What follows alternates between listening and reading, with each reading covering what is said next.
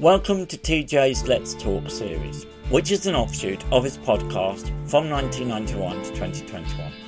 The aim of this podcasting series is to get gay and bi men, or people who identify as gay and bi men, to talk about their mental health more openly.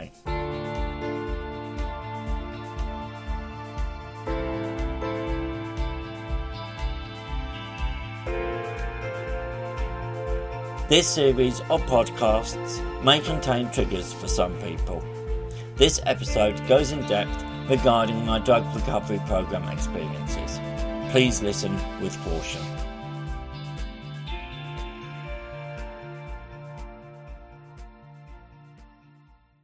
Recovery programs. There are two main drug and alcohol recovery programs.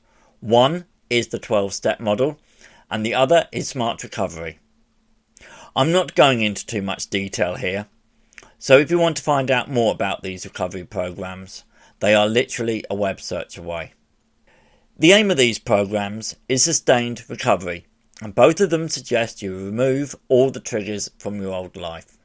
This includes removing your toxic friends from your phone contacts and changing your old habits for new ones.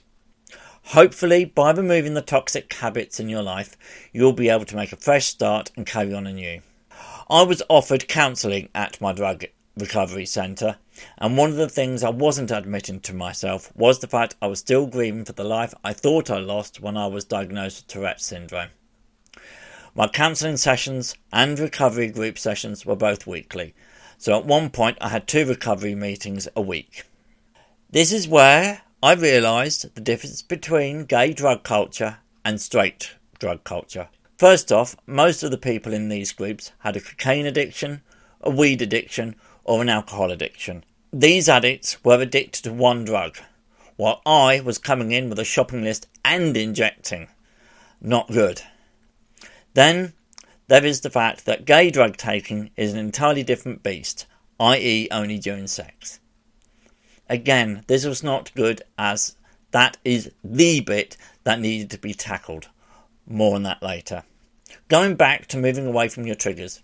For the others in my group, this meant keeping your true friends, not going to the pub alone, getting rid of your dealer, and so on.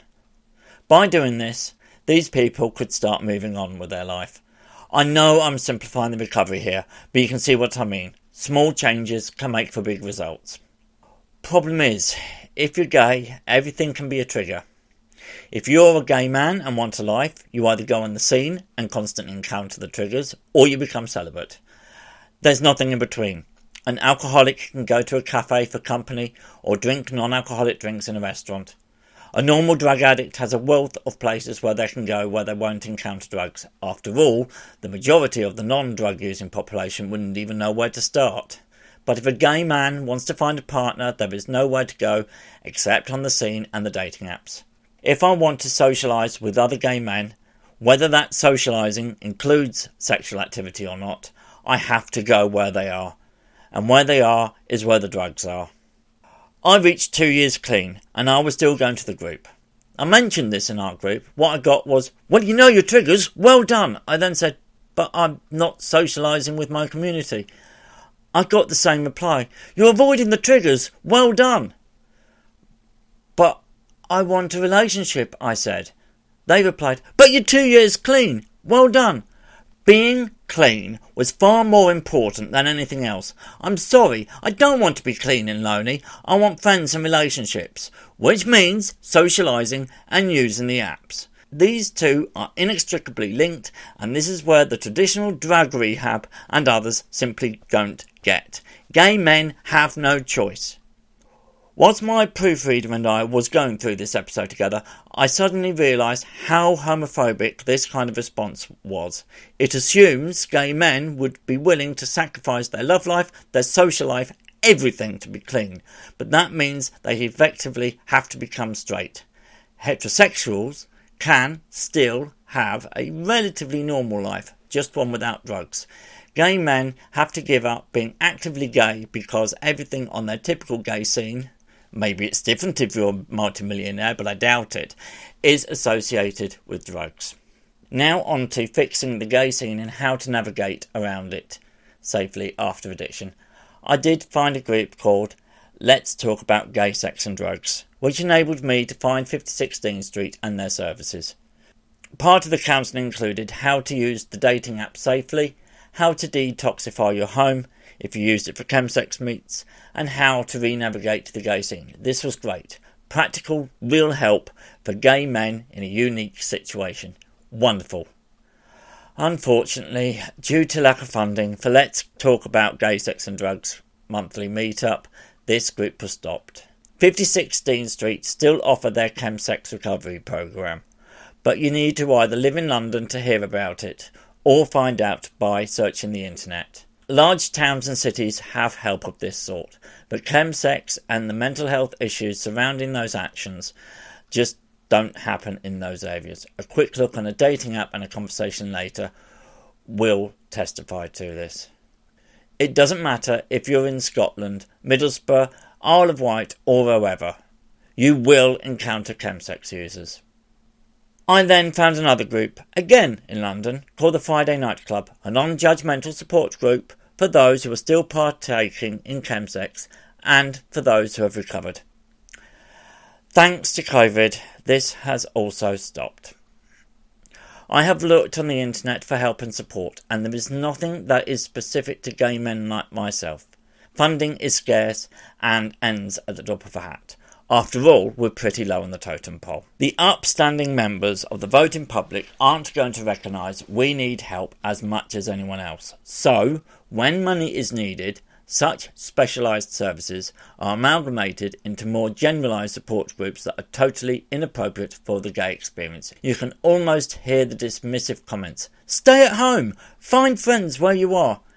Friends, yes, but potential partners? It doesn't work like that for gay men. What the heterosexuals are demanding is we become single, isolated, and have no sex whatsoever. See the problem? Something needs to be done. In the absence of anyone else stepping up to the plate, I have decided I'll have a go. After all, I can perform, I can write scripts, so the next logical move is to turn the podcast into a stage show, which I'm already doing right now. The idea is to spread the message and do something about the ignorance within the straight community of the problems that afflict the gay community. I only see two solutions lobby the government to change politics on drug and alcohol problems for the LGBT plus people, or come up with a free at point of service solution that is available for gay and bi men or for people who identify as gay and bi men that can be offered online. I web host and web design for a living. An informational website with a forum isn't outside my area of expertise, especially as I run a Tourette support group. I have the experience and the technical know how to help others, but this is no simple undertaking. I would need health professionals who can both moderate and train others to help moderate, or separate the moderators and the health professionals. The bills are rising as I type. Guidance on whether this should be a charity, Advice so that the forum doesn't turn into another dating app or worse still, an online drug dealing forum. If the forum ends up having thousands of users, I would also need the capital to buy a physical server or a dedicated cloud server that sits in a data center. Those things aren't cheap, and my company at present has stalled due to the current pandemic. We simply cannot afford that. I wish we could, as that would be one less thing to worry about. But dreams and wishes don't pay the bills, and you can't expect people to work through the day and night watching conversations and trying to spot when people need help or are misusing the forum. Sorry, but in any large group, you will always have those who break the rules no matter what. You certainly can't expect them to do it for nothing. The gay community is large, it's not Facebook size, but it's still a lot of people, and that means this is no small undertaking. I also want to interview others on here who have had similar experiences to me.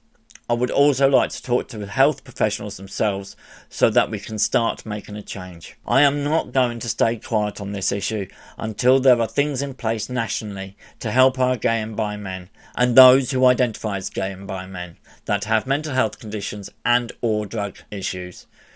We are losing too many through either drug overdose or suicide.